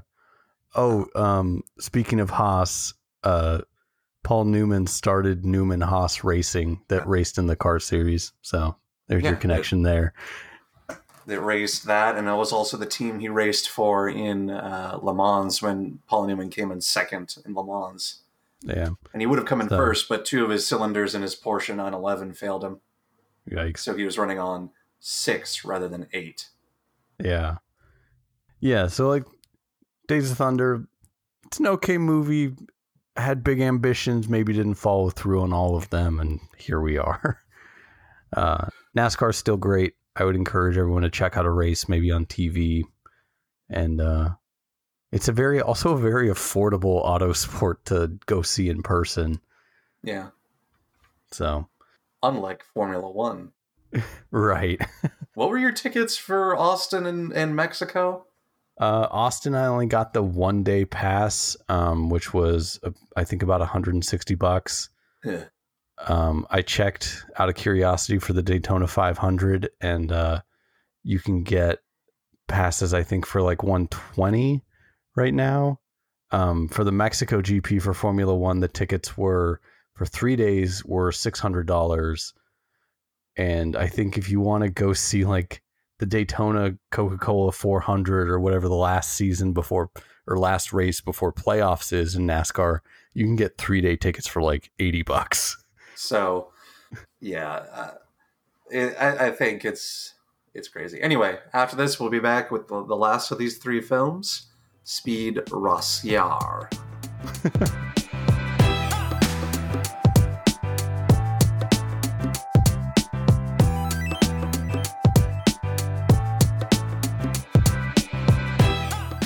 Speed Racer is a two thousand eight movie written and directed by Lana and Lily Wachowski, who were brothers at the time. Uh, starring Emile Hirsch, Christina Ricci, John Goodman, Matthew Fox, and career, Korean singer-songwriter Rain. Remember when Rain was a thing and he was trying to be a Western thing? The Wachowski sisters are best known for writing and directing the Matrix series, Cloud Atlas, Jupiter Ascending, and the writing on V for Vendetta. So the Racer family knows one thing, racing. It's in the name. And the middle child, Speed, just wants to go fast like his late brother Rex. After a huge win at Thunderhead, Speed garners the attention of Royalton Industries, a major sponsor who wants to bring him on as one of the drivers.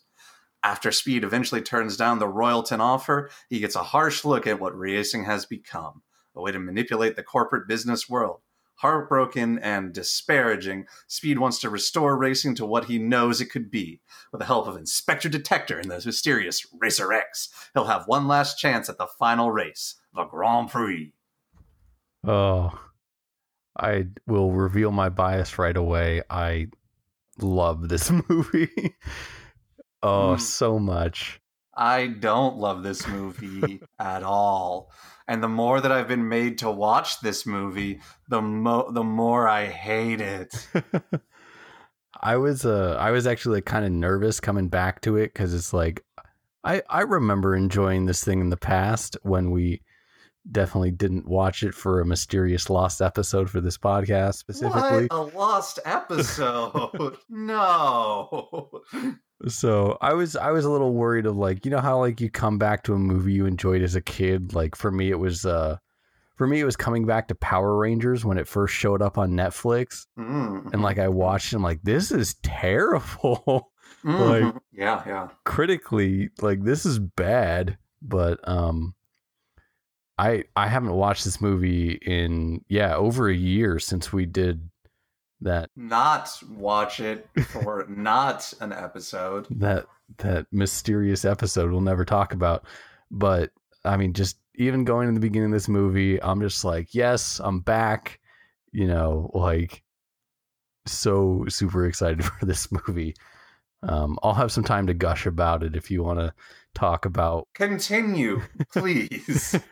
So, um, I th- love the visual effects in this movie. I love the, like, Technicolor tie dye, like, vibe of it. Yeah, yeah. Um, I know that, like, especially some of the scenes early on in the beginning, um, thinking specifically of when Rex picks Speed up from school, like, the backgrounds. I can close my eyes and the colors are still burned onto my retinas. Like, the backgrounds don't look great, but I think a lot of this other stuff is really fun. Um, it's a movie that kind of trades in the feeling of racing rather than, you know, the mechanics of it, obviously. Oh, you don't say. It's almost like they didn't do anything in practicality. um, I, I think it, it captures that feeling for me of, like, you know, I mean, I guess for us more in video games, but when you, like, when you nail a corner or, you know, get a, a super hot lap in a, around a course, and it's like, you feel, you get that feeling like you and the car were kind of melded as one. It's a lot of that in this movie. It's a lot of trying to convey that feeling rather than what it, what car racing is actually about, you know, say in something like Tokyo Drift or or Days of Thunder, where they're trying to explain the mechanics of the car, and it's it's that kind of childlike wonder that I like. Like, the cars move on the track more like what you would do with a Hot Wheels car, like over your couch, where it's kind of... Yeah, you call this movie Hot Wheels Acceleracers and no one's yeah. angry. But me, I'm angry because... This could have been a good movie, and you don't even have to change a lot. You don't even have to change most of anything, actually. You only have to change the stupid visuals. uh, the story is fine. The characters are great. The interactions are good. You got Academy Award winners Susan Sarandon and John Goodman in this movie. Come on! we, we do not deserve Susan Sarandon and John Goodman in this movie. Like... This mo- and and uh, nominee Christina yeah. Ricci, like, everyone is great, and except for Spritel and Chim Chim, they are the worst. They are cancer, and they need to be cut yeah. out. The one thing I cannot apologize for in this movie, as much as I am a speed racer apologist, is Spritel and Chim Chim. Get them out. I hate them. It's terrible. They ruin an emotional moment at the end of the film that is the culmination of a relationship I actually care about. It's so bad. Speed and Trixie kissing at the Grand Prix after he wins, because, spoiler, the good guy wins. But they don't um, only ruin that. Every, like, every impactful scene, like Royalton dressing down Speed in his office, Spritel and Chim Chim are in the middle of that. Yeah, that's a great diatribe where it's like, oh shit, they're going real yeah. with it. But no, here's Spritel and Chim Chim that are hopped up on sugar, ruining everything. Let's cut away from this emotional moment between Speed and the sponsor to find out what Spritel and Chim Chim are doing. Spoiler, it's fucking awful. That's what I think. It is. It is bad. It's real bad. And like... um, And they didn't have to do that. I... I really all. wish I found an article that was like, hey, here's why they messed up this otherwise fantastic movie. I have to assume it was with the purpose of, like, you can make... Maintaining the integrity of the original anime, which it, it doesn't have a lot of integrity, and it was bad then. It, just because you ha- there's a bad thing that would be like, oh, it's a callback to a bad thing, doesn't mean you should do it. Like... Remember that time when we were all doing crack cocaine? What if we had some crack cocaine scenes in here? Um, I yeah, I don't know if it was like, okay, we ha- you can tell your, you know, anti-capitalist racing story, but you know, we need to put kids' butts in seats, so put in put in this well, kid and this monkey. And I know like they're part of the original series, and I like a lot of the other ways that they've honored that original series, but this could have been left out, and you would the movie would be markedly better for it. See, the okay, the, my problem with this is you could have actually had just change. My my problem is the Technicolor acid trip visuals do not engage me whatsoever. They make me check out because I don't care about anything. There are no stakes because you're not actually doing it. Not to say that you have to always do something to engage it, but the way their art direction was chosen, I couldn't care mm-hmm. less. And it feels like this was a racing movie made by people that don't like racing and don't know how to make it interesting other than not make it racing. Yeah. I, I'll agree with you there that that the racing doesn't have a whole lot of stakes, no especially stakes. Because you have the the quick save system, which is that like sparkly bubble that appears around everyone. Like no one's ever really gonna die, so it's it's tough. I I get that, but I don't. It's to me the movie is more than just a story about like racing. It's about it's about. But if I can't engage in the one thing, and that's what the visuals are, I think it has inherently failed. Mm-hmm. And I'm not against adaptations that have a stylistic uh, bent to them or anything like that. But take a look at what we were talking about in the beginning um, with the Oscar films, with uh, Ford versus Ferrari. That's a racing movie. That is a movie about racing that is accomplishing emotional beats uh, similar to what the I feel Speed Racer wanted to hit. And they're doing it in a biopic. Mm-hmm. And I cared infinitely more about a story I already knew the end of. I know I knew going in what happened to Ken Miles and that tragedy there. And the fact that, of what happened to his legacy and him being denied his rightful place in it. Yeah. And I still cared more about what was going on there than I did for most of the Racer family or anyone else. The one part I really enjoyed that really... like is emotional and like makes sense is when Speed is racing the ghost of his brother who holds the track record at Thunderhead. Mm-hmm. Like that was a good use of the technology. Like he's, he's in his lines and all that. And the final straight, he's pulling ahead of him. And just as he's about to, you know, beat him, he lets off the gas and the ghost goes forward. Mm. Um, there is actually a real story of a kid who lost his father. And he, uh, after a few years, brushed off his Xbox and put in, I think it was Colin McRae's Rally. Yeah. And he was on a track and all of a sudden his father's ghost shows up. And he, his father was always better than him when they played this as kid, when, when he was a uh, younger. And eventually he kept practicing and practicing and practicing. And he was about to beat his father's ghost. And he did the same thing. He pulled off the throttle. Yeah. It's... I, I always question the truthiness of that like picture when it gets posted every so often, just because it is also exactly the opening to Speed Racer. Well, but, it, it depends on how far back that story went to. I think that yeah. I heard that story before I heard before Speed Racer came out. Yeah, I mean, there's so. there are other stories similar to that, like in video games specifically, like, you know, people who go back. I think there was a mother who played um was it Harvest Moon or Animal Crossing, one of the two, and and their child was still there or something, or well, the children went back to visit their mother's town, and like their mother I guess had written notes in the mailbox like talking about some of the kids. And it's it's a it's like, regardless of whether it's true or not, like I really think that that that moment is very powerful. And yeah. I will admit that I cry at several points in this movie.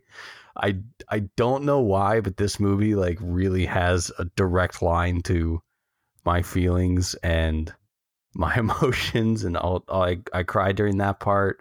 I, I cry at, um, uh, the scene where Rex dies, where um, Susan Sarandon is holding the young Speed, mm-hmm. like that shot in the darkened room and everything. And, yeah. and I, I cry at the end. And yeah, like I'm, I'm, I'm not like discounting that those emotions, but this film, in my opinion, would have been better served with a stylized palette and actually doing the car racing for real, yeah. and not having full C G I sets, because I don't care about any of it. Yeah. And, and my emotions just, shouldn't, it, it's like my emotions shouldn't dictate your feelings on the movie. Like those are your feelings and I, I can only tell you mine, but it, it hits me way differently, I think, than, than a, so a lot of people. Those, those emotional moments, I, I recognize them, but I can't forgive the rest of the film because they have good emotional beats. Mm-hmm. I, if this was a flawed film in another way, like I feel Days of Thunder is, I would have, like, I could give it a pass, yeah. but I can't, because so much money went into making an ugly film that is hard on the eyes. Yeah. And uh, I mean, I don't think we'll ever agree on it because we're just f- fundamentally opposed. But like the visuals, aside from that opening at the where Rex picks Speed up from school, like I really enjoy them. I I enjoy this like fantastical, wild, like childlike wonder that all these courses have with like huge, impossible corkscrews and and just spikes in the middle of cl- class, uh, spikes in the middle of the track, and like the big like. um What's it called? The zoetrope, like zebra in the background.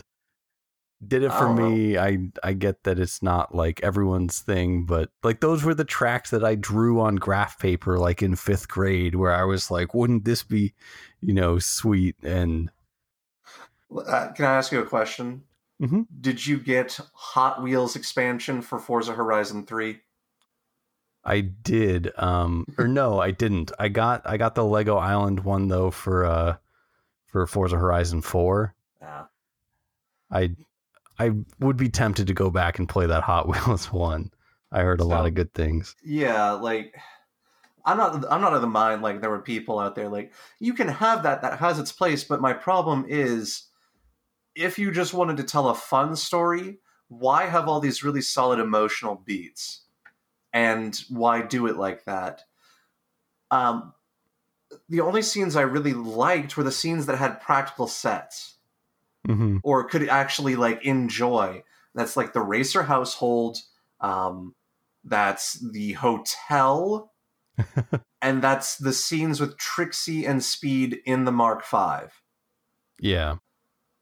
Other anything else is just like, it's too much. Like, it's just too much. It's too much extra. It's too loud in color palette and garish. And that's not to say that I don't like loud colors or that there's not a place in it. I like the the, the film adaptation with Warren Beatty and Madonna of Dick Tracy that uses mm-hmm. very similar loud colors because it's a comic book film that is retelling a comic strip, but it does it with sincerity. Yeah. It does it with a groundedness because you couldn't just make it like Sin City where everything is on a green screen and there's no, there's no, you know, weight to anything. I tried watching The Spirit and that kind of reminded me of this where there's just like, things are just happening and I don't care. Right. Yeah. I mean, I think that this, I think that for me, this movie also rings as very sincere and that's, you know, part of my enjoyment of it. I don't, I honestly don't know what they told Susan Sarandon and John Goodman to get them to buy into this movie like they did. Cause I know like acting opposite like kids and chimpanzees against like green screens, like has to be a very trying thing. Yeah, like you always hear Ian McKellen on the set of The right. Hobbit. You always hear about Ian McKellen. Yeah. And, and his struggles with that stuff. So I don't know what they did to sell them on this, but obviously it worked. And, uh, you know, I think they do have these very sincere, real performances where they're bought into these characters. And it's like, my character's name is Mom Racer for some reason, but I'm going to, you know, play the pants off of it. Yeah, as Pops Racer. Mm-hmm. Um, yeah. And like, I've like watching, um, Susan Sarandon, Mom Racer, at the Fuji race, where she has this like very real concern for his well-being, 'cause it's, um, you know, obviously still dangerous. Like, it brings me back to, um, if you watched uh, Drive to Survive, where Daniel Ricciardo's mom is watching him race. It's yeah, a very see, tense you know, thing. You, maybe they would engage me more if they, you know, technicolored everything in Drive to Survive, and, oh wait, that wouldn't engage me. Yeah. My problem is I can't care. I, I, I just can't, because it is so obviously fake that it's just like, oh, they're just acting. There, there are no real emotions. However, when it's two characters interacting with each other, that's where it lands home with me. But it's like, oh, worry about this C G, this C G I asset hitting this other C G I asset. Don't care. Mm-hmm. No stakes. Yeah, yeah. It's it's a real bummer that that's that that takes you out of it. Like, I obviously respect your opinion, and I wish you could experience it on the. You know, the same way that I do. I don't but, hate it as much as I used to. Yeah. Like, doing that aesthetic, that's a risk. It paid off for me. It didn't for other people. For the majority obviously. Of people. Like, true. Clearly, they made the wrong call. And this was poorly done. And, like, I would have much rather had homages to the original show in the form of some of the gadgetry and whatnot, rather than, well, let's make it like colored like the old show. Mm-hmm. There's a reason that animation is animation and movies are movies. You should never try to do live action versions of animations that don't inherently bring something that you can only get in live action. Yeah. If you're going to adapt I'm something, not... adapt it because you think you can tell it a different way, not because money. I mean, I, I think that's what they were doing in this. I think they really wanted to tell kind of a dark speed racer story. And, but and... it's not dark, though. The show is darker if you ever watch any of the things. He's well, going over that cliff. Ah! You need to there is, that, there by is the way. One, there is one very dark moment in this movie that maybe isn't so explicit, but... um. Some guy hands a letter bomb to like a six-year-old and but tells it, him to deliver it to his parents. But like, it's not like dark. It's played like that's a cart. It's a cartoon world. It's ticking. So he does these things and gets over it. You know what I mean? Mm-hmm. Like, and that's my issue with it. Like, yeah, I would have been much more invested and realized the stakes more if this was like a grounded to a degree historical set one. If they had set this in like the nineteen sixties and it was like a, a throwback to the actual time when there was road racing everywhere, the Targas and the the the the Florias and whatnot of Europe, and that's what Speed Racer was an uh, an homage to. Like, I would have I would have appreciated that, even if it doesn't land elsewhere, because they're trying it. This is an homage to nothing other than story beats. You could have put those emotional beats in another story and they would have worked, because the actors involved in them are what they are. Mm-hmm. So, like, again, I'm going to br- go back to the most recent racing movie that is getting critical acclaim, Ford versus Ferrari. Mm-hmm. Going back to what I said, I knew that story already, but when you saw it, right? I can't remember. Yeah, yeah. So, spoiler for those that haven't seen it, when Carroll Shelby goes to Ken Miles and angrily says to him, they want you to do this. They want you to, you know, come across the line together. It's your call, though. And Ken does it and gets robbed of the Triple Crown of endurance racing. Yeah. And Carroll says, I should have never told you. I'm sorry. And the look on his face late, like at the end of the movie, or towards the end of the movie, when Ken Miles dies in a car test with his son, he looks at his son like, it's something that only can be conveyed in real life. You know, that that that absolute despair of, I've just lost my friend, you've just lost your father, and I, it's my fault.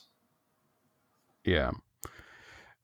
It's, yes, it's a very powerful you know, scene in, in Ford versus Ferrari. But like for me in Speed Racer, like that, that scene is there for me when, when Pops and Speed, um, are having that discussion, when Speed is, you know, like, hey, I, I gotta leave. And, you know, Pop sits him down and says like, hey, I've already lost one kid to this. Like, I would never tell you, you don't have a home here because you do. Like, I, I think, well, for me, that emotion is there.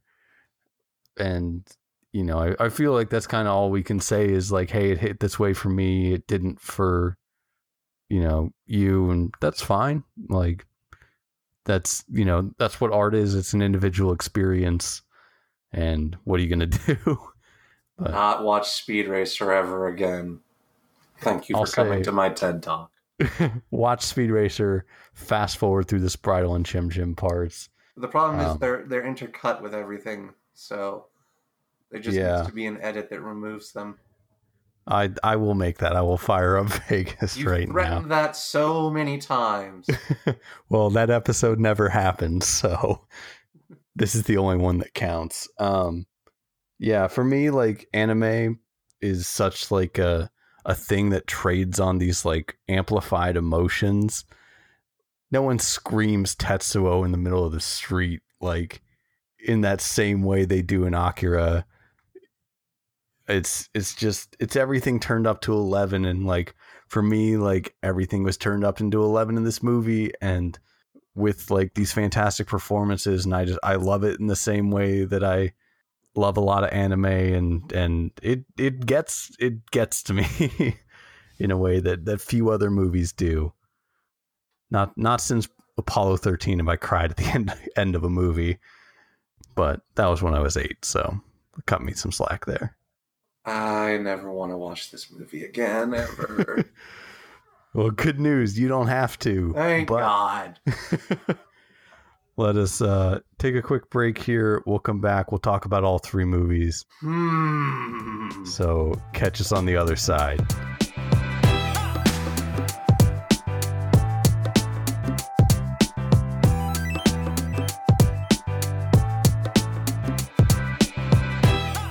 All right, welcome back. Uh, we're going to discuss our feelings on all three movies. The the question you have to ask yourself, you have to look in the side and, and and deep down and really question: are you a fucking weeb? How much am, of a fucking weeb are you? I am an enormous weeb. I I love Speed Racer, obviously, for the benefit of, you know, putting something forward in this podcast. This. I'll, let's talk about my second favorite. um, it's it's Tokyo Drift. I mean, Tokyo Drift is my favorite of these three. I still enjoyed it rewatching it. I enjoy the themes involved, the the real um, emotions portrayed, the story it's telling. Like I I I empathize with that, and like knowing what it's like to have to move halfway through, you know, your your. high school education and being the outsider, not to the degree that I then became an, a renowned underground street racer, but you know, right. We all have our failures in life. Yeah. Um, I really enjoyed, um, Tokyo Drift because I think it's, it, it does meet a good middle ground between story and, and racing, and I think is a is a good example of what a racing movie can be. Um, I think Speed Racer does everything a little better, yeah, even with its faults. I I recognize that that Speed Racer touches something within me that I don't know is is it's a cheat code. I I'll never hate that movie. So fully. What you're saying is Speed Racer reached inside of you and touched you in ways that you never thought possible. Yes, I am saying exactly that. Where on the doll did Speed Racer touch you? Right here, right in my heart. Um, Days of Thunder, I think, has a lot of passion behind it, and and uh, you know, maybe if it was made again. You know, you're remaking Top Gun. The only logical thing is to then go on and remake Days of Thunder. Get Tom Cruise back in a race car. Days of Thunder, Second Strike. Days of Thunder, Final Laps. I don't know. No, oh, no. Days of Thunder, The the storm is coming. Days of Thunder, Rising Tides. No, wait, that's Civ six. Days of Thunder, Revengeance. You know, give give Days of Thunder another whack. Like Days of Thunder two, Days of Thunderer. Even more thunder. Days of Thunder, Lightning McQueen. Oh, Days of Thunder, Lightning in a Bottle. It's pretty good. Um, yeah, I I recognize the the heart and what the dream of what Days of Thunder could have been. I, the other two movies followed through, I think, much more than than that did. Um, it's, you know, it's tough to make a racing movie because I think racing is still a very niche sport. Um, I think I think to make a good racing movie, you have to have a a good story behind it, mm-hmm. which Speed Racer definitely does and Tokyo Drift does. But B, you actually have to care about racing, and I do not think the Wachowskis care about racing. They care about spectacle, but I don't think they're fans of actual driving or anything like that, and I think that's where the movie fails. Mm-hmm. It's like you have these characters talking about you got to feel the car, yada, yada, yada, all that, and then they just show characters doing that, but I don't get a sense that it's real. That it's like, no, yeah, that makes sense. Because when, um, so again, comparing it not to a film in this comparison, but a similar scene in uh, Ford versus. Ferrari is when Ken Miles is telling his son about the perfect lap, that somewhere out there on a track is a way to go around it that is has no faults, and most people never see it. Mm-hmm. And that's what he's searching for. Like, that's how you, you, you convey it. And it's not like esoteric. It's not like, oh, you know, from the heart of a race or anything like that. It's just like, no, it, it's simple. Like, with the right kind of eyes, you can look at something and see it exist. And I don't think the Wachowskis had the right kind of eyes to see it. The way they thought to convey, you know, the frenetic, high pace, high speed action in Speed Racer was with colors that you would see in Speed Racer, rather than what those colors were covering or in trying to make up for. And they don't care about racing. Yeah. I mean, I, I see where you're coming from. Definitely. Um, I think that those emotions are kind of present in, um, both, um, Speed Racer and Tokyo Drift. Like Tokyo Drift has this scene, like the drift ballet in the mountains where you got the mm-hmm. six cars all, you know, then, and Neela and, uh, Sean are talking about, you know, when every, everything kind of just falls away when, you know, you get into that groove.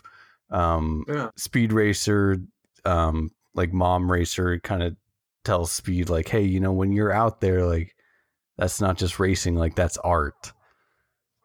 Um, I think those are there, and, you know, if, if it doesn't land, it doesn't land. And I, I recognize that Speed Racer has faults that, you know, will keep it from reaching everyone. And I recognize I'm in a small but proud minority of misguided people. I just, I just can't in good conscience recommend watching a Speed Racer to anyone, because the it's it's not going to land with hardly anyone. I, so I mean, my pick, I mean, so my pick for best of the lot is definitely Tokyo Drift, because I enjoy watching that film still. I think you could show that to someone, or it could be on and someone else could walk in and be like, oh, hey, what's this? It's like, oh, it's a Fast and the Furious film, actually. Like, what? Mm-hmm. So. Yeah. Speed. I mean, they're actually, they're, this one's about car racing? What? they're not They're not jumping a car into a plane that's taking off on the world's longest runway? They're not fighting domestic terrorism with V eights and... Yeah. Speed Racer, I you think mean is... there's not Black Superman? Speed Racer, I think, is the kind of movie where you could walk in and kind of know right away whether you're going to be down for it or not.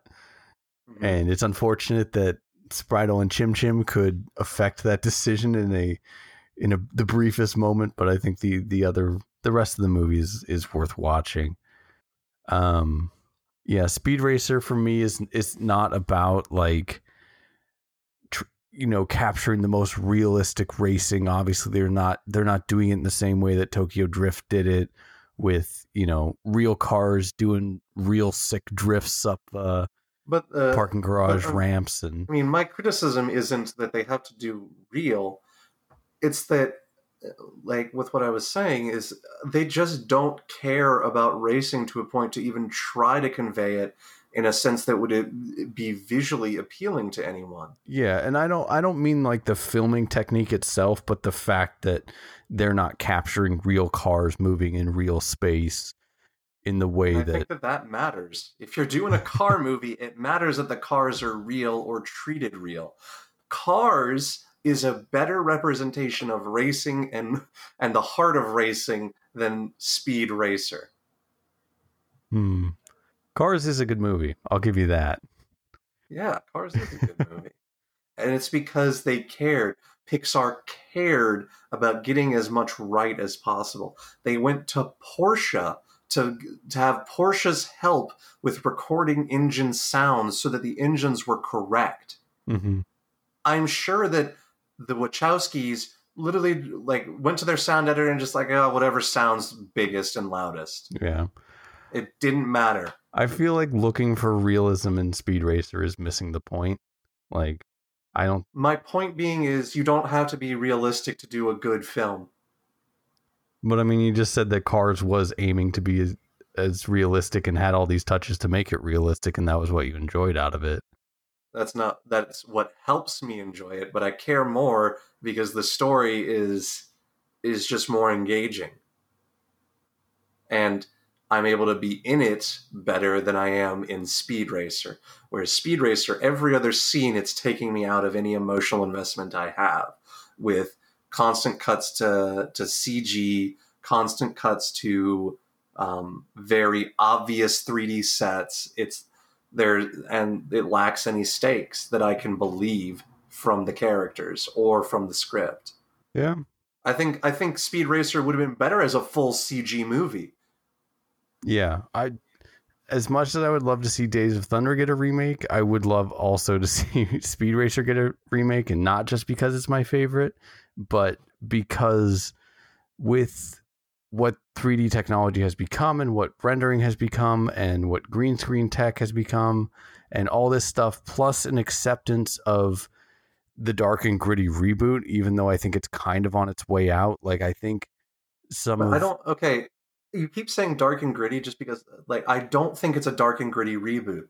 I think it is taking themes that already existed in the show and just putting real people to act them. That's all they're doing. Right. And I, I, I just pick dark and gritty as kind of like that Hollywood catchphrase. I don't, it's obviously not super tonally dark, but I think that that would then give them a reason to take out some of the parts that don't work as well, like the Spritel and Chim Chim parts, or, you know, needing, you know, maybe it, again, I really enjoy it, but if in a remake, you know, a consideration could be made like, hey, do we want to include these giant loop-de-loop tracks? Or, you know, hey, maybe we tone down the colors a little bit.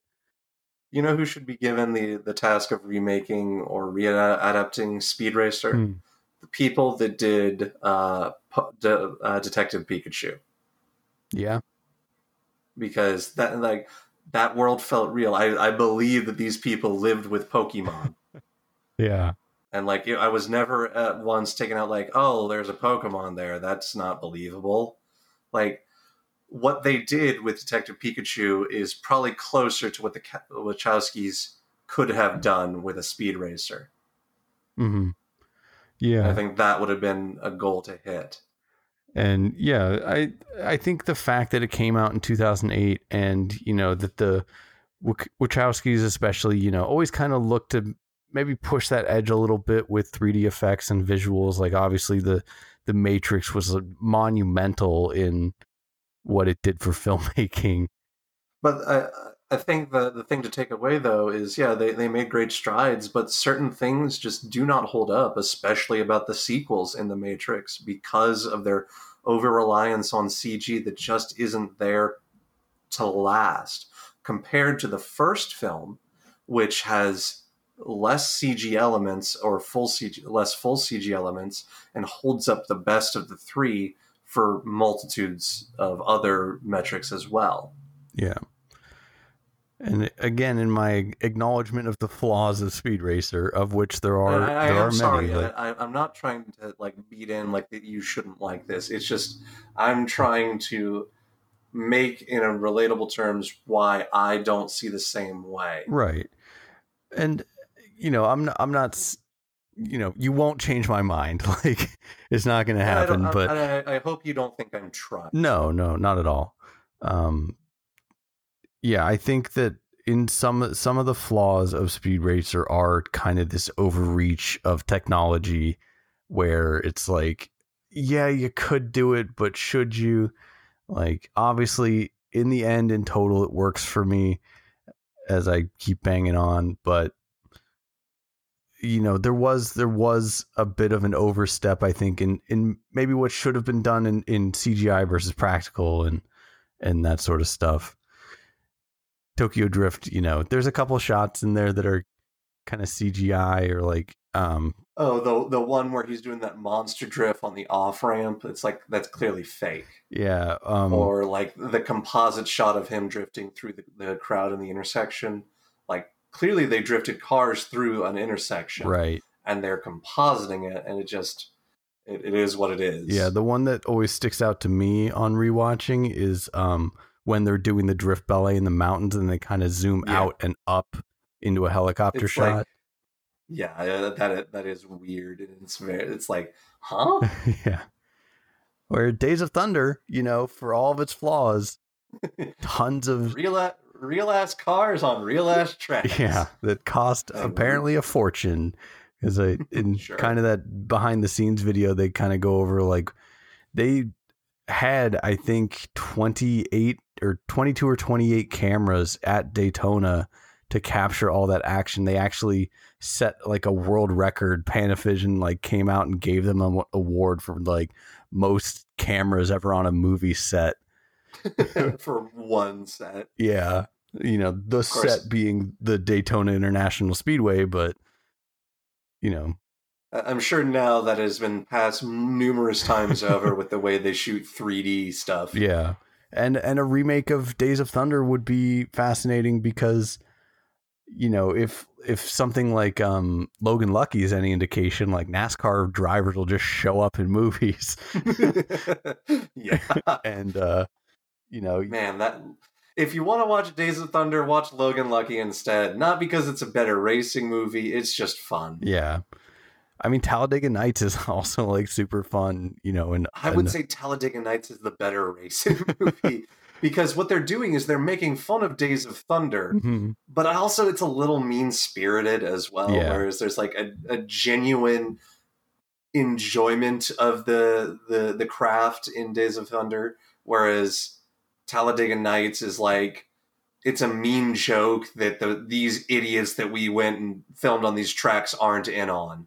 Yeah.